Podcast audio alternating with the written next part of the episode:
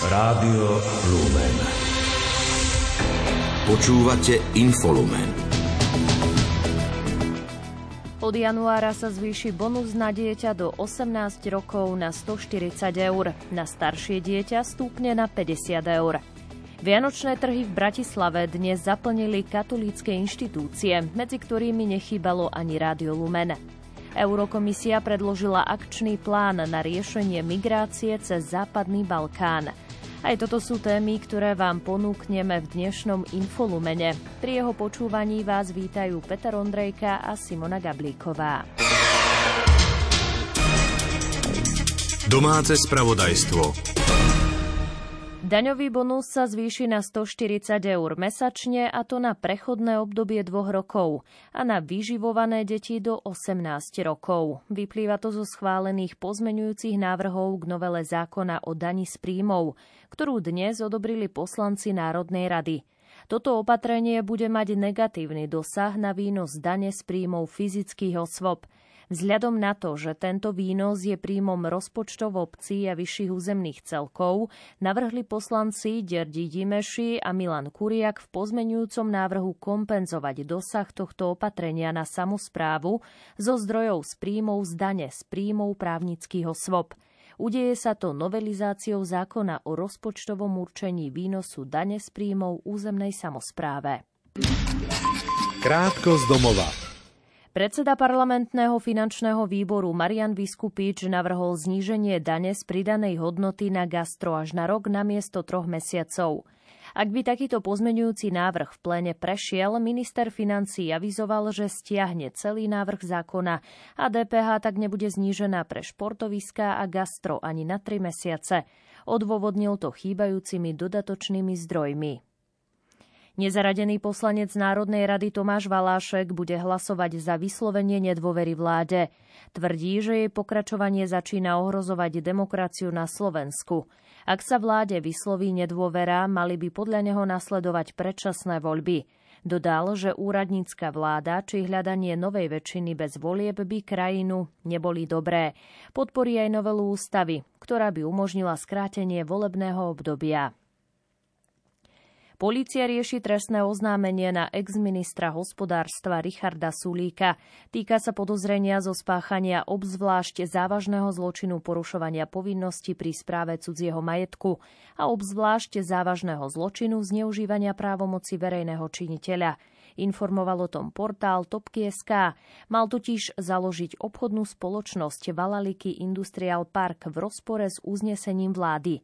Týmto konaním mal podľa oznamovateľa spôsobiť škodu vo výške vyše 85 miliónov eur. Krajskí prokurátori považujú za absolútne nevhodné, aby sa politici verejne vyjadrovali dehonestujúcim a úražlivým spôsobom na adresu generálneho prokurátora Maroša Žilinku z dôvodu nesúhlasu s jeho konaním a rozhodovaním. Paragraf 363 trestného poriadku považujú za účinný prostriedok zabezpečenia práv fyzických a právnických osôb v trestnom konaní a dodržiavania zákonnosti v prípravnom konaní. Viacerí poslanci dnes v pléne kritizovali Žilinku pre paragraf 363 aj komunikáciu. Tretí blok atomovej elektrárne v Mochovciach prestal pracovať. Počas záťažových testov objavili slovenské elektrárne drobné netesnosti na jeho hornom bloku. Reaktor čaká na opravu. Výrobu elektriny v treťom bloku to oddiali o niekoľko týždňov až o mesiace. Regionálny úrad verejného zdravotníctva v Rímavskej sobote uložil opozičnej strane Smer za organizáciu protivládneho protestu v čase platnosti protipandemických opatrení v oktobri 2021 pokutu vo výške 5000 eur. Rozhodnutie nie je právoplatné. Na rozhodnutie o pokute upozornil portál Aktuality. Prostredníctvom vyše tisíc vykonaných PCR testov odhalili včera na Slovensku 161 prípadov nákazy novým koronavírusom. Pribudli tri obete. V nemocniciach je s týmto ochorením hospitalizovaných 398 pacientov. Ministerstvo hospodárstva už vyplatilo prvé kompenzácie podnikom za vysoké ceny energií. Niekoľko stoviek spoločností dostane spolu viac ako 4,5 milióna eur, pričom sú medzi nimi aj také, ktorým štátna pomoc takmer dosiahla maximálnu výšku 500 tisíc eur. Šéf rezortu hospodárstva Karel Hirman však očakával väčší záujem. Prvé 4,6 milióny smerujú k našim subjektom, ktorým to určite výrazne pomôže eliminovať tie cenové šoky, ktoré zažívame a zažívajú na energetických burzách. Pripomeniem, že to sa týka kompenzácia za účty, ktoré dostali za mesiace august a september keď skutočne tie ceny tak elektrickej energie, ako aj zemného plynu dosahovali absolútne rekordné výšky a tie subjekty, ktoré teda platili za elektrinu sumu nad 199 eur za megawatt hodinu a v prípade plynu 99 eur za megawatt hodinu, tak tie subjekty sú oprávnené požiadať o túto kompenzáciu. Pokiaľ si firmy nechajú podanie žiadosti na poslednú chvíľu, môžu pre vysoký záujem nastať technické problémy s pripojením a online podávaním žiadosti. Spoločnosti nebudú mať čas ani na opravu prípadných chýb v žiadostiach. Minister pripomenul, že o pomoc môžu žiadať aj domovy dôchodcov, samozprávy, neziskové organizácie v kultúrnom, športovom či cirkevnom sektore. Čas majú do 22. decembra. Krátko z domova. Chirurgický pavilón Ústrednej vojenskej nemocnice v Ružomberku, ktorý v Lani postihol požiar, zrekonštruujú a zmodernizujú. Celkové náklady očakávajú na úrovni približne 20 miliónov eur. Stavebné práce spustili v týchto dňoch. Informoval o tom minister obrany Jaroslav Nať. Môžem povedať, že to, čo ste mali možnosť dnes vidieť, to znamená naozaj buracie práce veľkého rozsahu, ktoré začali doslova pred pár dňami a vidíte, že naozaj progres je už veľký, tak e, to je začiatok procesu, ktorý by sme veľmi radi ukončili do konca konca budúceho roka. To znamená, do konca roku 2023 by mala byť celá táto stavba ukončená. Ako zhodnotil minister, ide o jednu z najzásadnejších a najväčších rekonštrukcií vo vojenskej nemocnici za dlhé roky. Práce budú financovať z viacerých zdrojov. Z tých 20 miliónov eur 17,6 milióna eur bude preplatených z eurofondov v rámci podpísanej e, zmluvy s ministerstvom zdravotníctva. 2,4 milióna uhradí ministerstvo obrany zo svojej kapitoly. Riaditeľ ústrednej vojenskej nemocnice Robert Rusnák podotkol, že modernizácia a rekonštrukcia pavilónu je historickým momentom. Je to skutočne historický moment, e, ktorý pre pacientov v prvom rade, ale samozrejme aj pre personál prináša pozitívne momenty v nejednoduchej dobe a ja verím, že sa to podarí celé, že sa to podarí urobiť tak, aby to slúžilo, aby to veľa rokov prinášalo to prostredie, ktoré si tí pacienti zaslúžia a ten zdravotný a ostatný personál zaslúžia zaslúži. Požiar v chirurgickom pavilóne vypukol 17. oktobra minulého roka. Príčinou boli problematické elektrické rozvody. Časť budovy, ktorú poškodil oheň, využívali ako ubytovacie kapacity a kancelárske priestory pre zdravotnícky personál. Centrálne operačné sály požiar nezasiahol.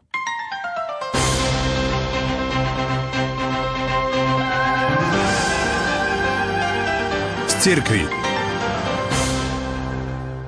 Priestranstvo medzi katedrálou svätého Martina v Bratislave a teologickou fakultou dnes patrilo katolíckým inštitúciám z Kapitulskej ulice. Na svätého Mikuláša si tu rozložili svoje stánky, aby sa mohli stretnúť so svojimi poslucháčmi, divákmi a podporovateľmi. Tí sa mohli v stánkoch občerstviť, odfotiť sa a poslať vianočnú pohľadnicu, ale aj zapísať si prozby a úmysly svätej Omše, informuje Ľudovít Malík. Televízia Lux, Rádio Lumen a Slovenská katolícka Charita si rozložili svoje stánky pri katedrále svätého Martina, aby tak spoločne s návštevníkmi i prechádzajúcimi prežili deň svätého Mikuláša. Vysvetľuje Michal Múrín, zodpovedný za výjazdy televízie Lux. Táto myšlienka vznikla cez koronu, keď sme sa nemohli stretávať s ľuďmi, tak už sme túžili niekde konečne mať priestor pre ľudí, aby sme sa mohli stretnúť s našimi členmi, aj nečlenmi a pozvať ich. A tento rok e, sme teda sa spojili spolu aj s katolíckou charitou, aj s Radiom Lumen E, tak sme veľmi radi. Počasie bolo síce sichravé a chladné, ale ľudia prichádzali, rozprávali sa s redaktormi, ponúkli sa čajom či kávou. A ako hovorí programový riaditeľ rádia Lumen Martin Šajgalík, takéto stretnutia s poslucháčmi sú veľmi dôležité. Takže to nie je len cez rozhlasové vysielanie, cez FM vlny, ale zároveň aj osobné stretnutia. A toto je jedno z nich, o to špeciálnejšie, že je dnes taká krásna príležitosť, že môžeme nielen deti, ale aj skôr narodené deti, aj e, zrelšie ročníky potešiť nejakou milou drobnou sladkosťou od Mikuláša a od nás. A popri tom samozrejme využiť príležitosť na osobné stretnutie, porozprávanie sa o vysielaní Rádia Lumen, o jeho smerovaní, o tom, čo poslucháči očakávajú od nás. Pri katedrále mala svoj stánok aj Slovenská katolícka charita, ktorej sa myšlienka zorganizovať takýto deň svätého Mikuláša veľmi páčila, ako to uvidla PR manažérka Monika Molnárová. Je to miesto naozaj, že kedy môžeme reflektovať, že čo sa nám podarilo za uplynulý rok, možno aj oboznámiť ľudí s tým, čo plánujeme a je to vždy také príjemné, že nabije vás to zároveň aj energiou a zároveň tú energiu aj dávate ďalej. Spoločný deň svätého Mikuláša katolíckých inštitúcií z Kapitulskej ulice v Bratislave má svoju premiéru za sebou a dúfame, že tak vzniká nová tradícia. Už zajtra odíde na Ukrajinu dodávka, ktorá stovkám deťom v detských domovoch privezie mikulášske balíčky. Tie z iniciatívy spoločenstva AVE pripravili žiaci slovenských škôl. Viac sa dozviete v príspevku Petra Štancela. Mikulášske balíčky sú adresované deťom v detských domovoch. Mnohé z nich osiereli počas vojny. Občianske združenie AVE zasiela balíčky v spolupráci so slovenským veľvyslanectvom v Kieve. Hovorí iniciátorka myšlienky Mária Klimová z občianskeho združenia AVE viem si predstaviť, že keď sú také strašné situácie, tie deti sa potrebujú prituliť k niekomu blízkemu a že tie deti, ktoré majú rodičov, tak tým je fajn. A tieto deti mnohé stratili rodičov a stratili aj miesto, kde žili, čiže v takej obrovskej nejakej neistote niekde a keď sú tie poplachy alebo niečo, tak som si hovoril, že musíme im urobiť nejakú radosť a tak vlastne vznikol ten nápad, aby sa naše deti podelili o Mikuláša. Podľa skúseností aktívnej dobrovoľničky sa deti tešia z odozvy, ktorú má pomoc. Preto sme sa e, chceli zamerať v prvom rade na školy, aby školy dali, pozberali sladkosti, ale zároveň aj aby deti nakreslili nejaké pozdravy. Okrem mikulášských balíčkov by radi pripravili aj malé darčeky pre ukrajinské siroty každé to dieťatko, ktoré tam je, nech vysloví nejaké malé želanie, ktoré bude splniteľné a my im to nabalíme a tajne dúfam, že začiatkom roka každému tomu dieťatku na meno príde balíček, v ktorom si niečo také, čo si zaželal, alebo aspoň približné dostane. Grécko-katolická eparchia Košice v spolupráci s občianským združením Byzantinos vydali v tomto predvianočnom čase spoločenskú hru Mikuláš ide k nám – Hra môže poslúžiť ako hodnotný vianočný dar. Jej cieľom je totiž spojiť rodiny pri spoločnom aktívnom trávení voľného času, zábave či obohatení sa o nové informácie zo života svätého Mikuláša.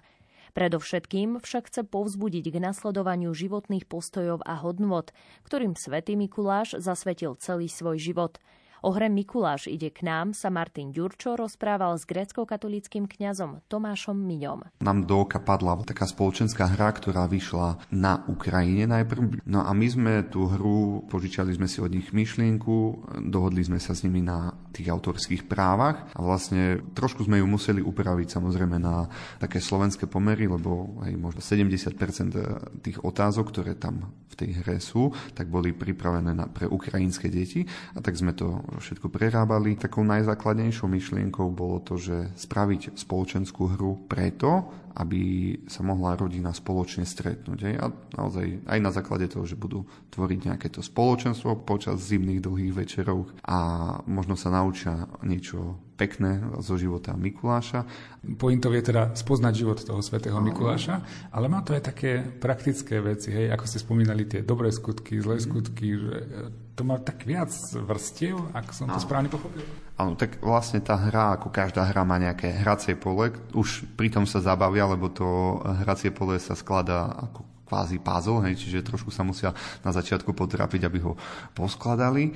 No a vlastne sú tam štyri figurky, riadne kocka. Hráči chodia po políčkach. No a napríklad, keď prídu na také políčko, kde je meštek s palicou, tak tam si vtedy ten hráč ťaha kartičku, na ktorej je zlý alebo dobrý skutok. Hej. Napríklad zlý skutok je rozbitie okna. Hej. Alebo si potiahne kartičku s dobrým skutkom, že pomohol som niekomu, alebo navštívil som múzeum, alebo čo si podobné. No a vtedy ten hráč hádže kockou. Nie? A vlastne keď e, má zlý skutok a koľko mu padne na tej kocke, tak toľko sa musí vrátiť dozadu. Aby možno aj takým spôsobom sme učili deti, že rozlišovať, čo je dobré a čo je zlé. Bratislavský pomocný biskup Jozef Haľko, ktorý predsedá Rade KBS pre pastoráciu Slovákov v zahraničí, navštívil komunitu Slovákov v Budapešti.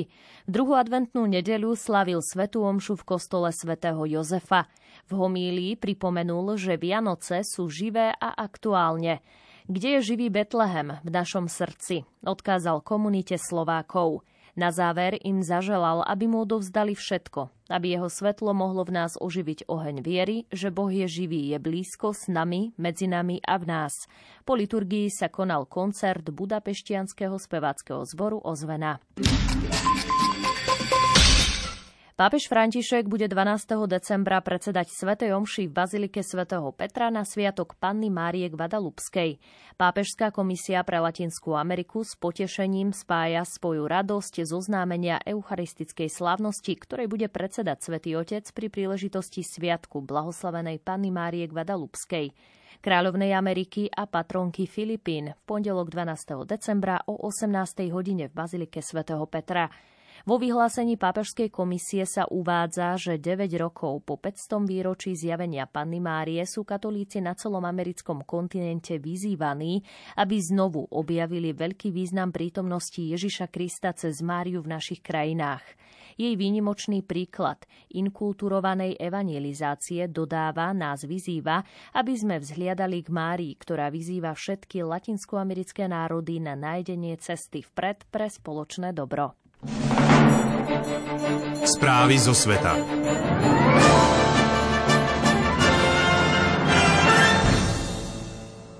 V Týrane sa dnes konal summit Európskej únie a krajín Západného Balkánu. Okrem spolupráce súvisiacej s dopadmi ruskej agresie na Ukrajine a sa rokovania týkali aj migrácie, terorizmu a organizovaného zločinu. Unijní lídry potvrdili aj záväzok budúcnosti v EÚ pre celý región Západného Balkánu pokračuje Julia Kavecká. Členské krajiny EÚ chcú budovať vzťahy s krajinami Západného Balkánu a rozvíjať v tomto regióne investície. Povedal to v Týrane premiér Eduard Heger, ktorý zastupoval Slovensko na samite EÚ a krajín Západného Balkánu. Premiér ocenil, že takýto summit sa poprvýkrát koná v nečlenskej krajine únie, čo označil za veľmi silný signál. Vzťahy sa podľa jeho slov zintenzívňujú. Dodal, že krajiny EÚ chcú v tomto regióne rozvíjať aj ďalšie investície a sú so Západným Balkánom prepojené aj energetickou infraštruktúrou. Heger označil za pozitívne, že do krajín Západného Balkánu chodia čoraz častejšie aj turisti zo Slovenska. Cez tieto krajiny zároveň prichádzajú do členských krajín EÚ nelegálni migranti, preto im podľa Hegera treba pomôcť aj posilniť ich hranice, zharmonizovať víza. Lídry Európskej únie sa stretli s predstaviteľmi Západného Balkánu v hlavnom meste Albánska, aby rokovali aj o ich spoločnej európskej budúcnosti, najmä pre obavy z rastúceho vplyvu Ruska a tiež Číny. Aj keď medzi niektorými členskými štátmi EÚ panuje nechuť k ďalšiemu rozširovaniu spoločenstva, ruská invázia na Ukrajinu ich primela k tomu, aby venovali viac energie posilneniu väzieb s Balkánom. Lídry Albánska, Bosny a Hercegoviny, Kosova, Čiernej hory, Severného Macedónska a Srbska Slovenska už dlho vyjadrujú rozčarovanie z toho, že aj niekoľko rokov potom, čo im Únia prislúbila prípadné členstvo, neboli rokovania začaté alebo sa zastavili. Ukrajinský prezident Volodymyr Zelenský navštívil Sloviansk na východe Ukrajiny. Mesto sa nachádza zhruba 40 kilometrov od Bachmutu, kde sa momentálne odohrávajú najväčšie boje medzi ruskými a ukrajinskými jednotkami z celého Donbasu informuje Ivo Novák. Volodymyr Zelenský navštívil v ostatnom čase viacero oblastí ležiacich na frontovej línii bojov, vrátane mesta Cherson na juhu Ukrajiny, ktoré nedávno opätovne obsadili ukrajinské sily. Mesto Sloviansk, ktoré mali ešte v roku 2014 krátko pod kontrolou proruské sily, leží približne 45 km severne od Bachmutu, do ktorého sa ťažisko ruskej ofenzívy presunulo po strate Chersonu. Zelenský sa objavil vo videu zverejnenom na sociálnych sieťach v zimnej bunde stojac pri obrovskom modrožltom nápise mesta Sloviansk, pričom si uctil minútou ticha pamiatku padlých ukrajinských vojakov. Vyjadril pritom presvedčenie, že sa takto v budúcnosti stretne s ukrajinskými vojakmi a občanmi aj v Donecku, Luhansku a na Kryme, keď sa tieto ruskom okupované územia Ukrajiny podarí raz oslobodiť. Krátko zo sveta. Krajiny Európskej únie sa na prvýkrát nezhodli na zablokovaní maďarských peňazí z fondov únie, ktoré navrhla Európska komisia vzhľadom na nedostatky zistené pri kontrole verejného obstarávania a v boji proti korupcii a klientelizmu. České predsedníctvo Rady EÚ po rannej debate stiahlo hlasovanie z programu rokovania ministrov financií. Moskva v súčasnosti nevidí nejaké vyhliadky na mierové rokovania s Ukrajinou o ukončení vojenskej ofenzívy. Uviedol to hovorca Kremľa Dmitry Peskov s tým, že síce súhlasí s vyjadreniami amerického ministra zahraničných vecí Antonyho Blinkena o potrebe trvalého mieru pre Ukrajinu, avšak momentálne nevidí žiadne vyhliadky na začatie rozhovorov s Kievom. Na ukrajinské veľvyslanectva v zahraničí prišli ďalšie krvavé balíky. Oznámil to ukrajinský minister zahraničných vecí Dmitro Kuleba s tým, že ide o ambasády v Rumunsku a Dánsku. Moskva akúkoľvek spojitosť s podozrivými balíkmi v Španielsku poprela. K zaslaniu predmetných zásielok sa dosiaľ nik neprihlásil. Ukrajina a Rusko si vymenili po 60 vojnových zajadcov. Medzi prepustenými Ukrajincami sú aj obrancovia Mariupolia z ociliarní Azovstal. Obe strany si v posledných mesiacoch vymenili niekoľko stoviek zajadcov. Turecko očakáva od Fínska zrušenie zbrojného embarga ako jeden z krokov na schválenie vstupu severskej krajiny do NATO, povedal to šéf tureckej diplomácie Mevlut Čavušoglu. Turecko a Maďarsko sú jedinými krajinami, ktoré stále neschválili vstup Fínska a Švédska do aliancie. Mesto Peking oznámilo ďalšie zmiernenie protiepidemických opatrení a povolilo vstup na úrady do obchodov a na letiska bez testu. Čína zavádza postupné uvoľňovanie reštrikcií po demonstráciách, na ktorých ľudia koncom novembra protestovali proti covidovým uzáverám.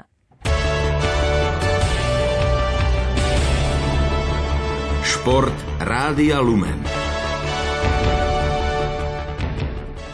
Futbalisti Brazílie postúpili do štvrťfinále majstrovstiev sveta v Katare. Vo včerajšom 8-finálovom dueli zdolali reprezentantov Korejskej republiky 4-1, keď všetky góly dosiahli už v prvom polčase. V zápase o postup medzi najlepšie kvarteto turnaja sa v piatok stretnú s Chorvátmi, ktorí zdolali Japoncov 3-1 na penalty, keď sa zápas skončil v riadnom hracom čase a predložení 1-1. Dnes o 16. hodine nastúpili proti sebe Maroko a Španielsko. Večer o 20. sa stretnú Portugalsko a Švajčiarsko. Staronovým trénerom hokejistov HK Nitra sa stal český kormidelník Antonín Staviaňa. Vo funkcii nahradil Normunsa Sejesa, ktorého vedenie klubu v novembri odvolalo z funkcie. Hokejový klub HC Slovan Bratislava angažoval svojho odchovanca Samuela Feretu. 23-ročný obranca sa vrátil k Belasím po štyroch sezónach, počas ktorých pôsobil v Liptovskom Mikuláši, Skalici, Nových zámkoch a Bratislava Capitals. Rekordná víťazná séria hokejistov Bostonu na domácom ľade od začiatku sezóny sa skončila na čísle 14. Bruins o ňu prišli v noci na dnes, keď prehrali z Vegas 3-4 po predlžení a samostatných nájazdoch. Slovenský útočník Adam Ružička sa tešil z výhry Calgary nad Arizonou 3-2. Hostia prehrali 5. duel po sebe. Juraj Slavkovský nebodoval v zápase Montrealu, ktorý viedol nad Vancouverom po prvej tretine 4-0, no nakoniec prehral 6-7 po predlžení. Washington vyhral na ľade Edmontonu 3-2. Slovenský obranca hostí Martin Fehervári nehral pre zranenie v hornej časti tela. Brankár Jaroslav Halák kryl chrbát Igorovi Šestorkinovi ktorý doviedol New York Rangers k triumfu nad St. Louis Blues 6-4. Klub zámorskej NHL Anaheim poslal slovenského útočníka Pavla Regendu do farmárskeho týmu San Diego v nižšej AHL. Za sebou má 8 zápasov, v ktorých nebodoval, pričom tým v nich vyťažil iba dve víťazstva. Pre Regendu pôjde o druhé pôsobenie v AHL v sezóne. Slovenský hokejový útočník Juraj Slavkovský by mal v noci odohrať prvý vzájomný zápas v zámorskej NHL proti Shaneovi Wrightovi. 18-ročného kanadského centra povolal jeho klub Seattle do hlavného týmu po pôsobení na farme v AHL. Wright v rozhovore povedal, že hru Slavkovského nesledoval a sústredí sa iba na svoje výkony. Zápas proti draftovej jednotke bude vnímať ako každý iný.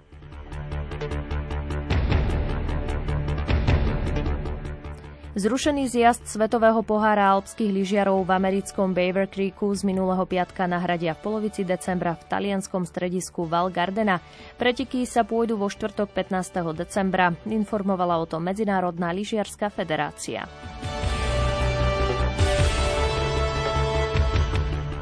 Majstrovstvá Európy 2025 florbalistov by mohlo hostiť Slovensko. Pôjde o celkovo tretí kontinentálny šampionát mužov, ale premiérový po 30 rokoch. Počasie Predpoveď na stredu povie meteorológ Peter Jurčovič. Vyzerá to tak, že ani v najbližších dňoch nejaké veľké zmene zatiaľ nedôjde. Zmena je asi v tom, že nad strednou Európou máme tlakovú níž, taká plitka, neveľmi rozsiahla, ale nad severnou Európou je ešte jedna, tá je teda už potom hlboká a už je nepríjemná. A môžeme povedať, že zajtra práve táto od severu, táto tlaková níž, už by mala mať stred niekde nad Baltickým morom, čiže už bude naozaj tak blízko k nám, že ten prílev vzduchu od severu, severozápadu by sa už mal prejavovať aj na našom území, ale zatiaľ to nie je taký ten nejaký arktický vzduch, zatiaľ je to stále ešte také na túto dobu, môžem povedať, že asi teplé počasie, pretože tak ako dnes, aj zajtra čakám, že by to malo ísť aspoň na 7 stupňov, samozrejme na juhu, v programe Rádia Lumen o 20. hodine si nenechajte ujsť reláciu Duchovný obzor, v ktorej bude Pavol Jurčaga hovoriť s nitrianským pomocným biskupom Petrom Beňom o príprave na predvianočnú rozhlasovú duchovnú obnovu. Nerušené počúvanie aj ďalších programov Rádia Lumen želajú editorka správ Julia Kavecká, technik Petro Ondrejka a pripája sa Simona Gablíková. Do počutia.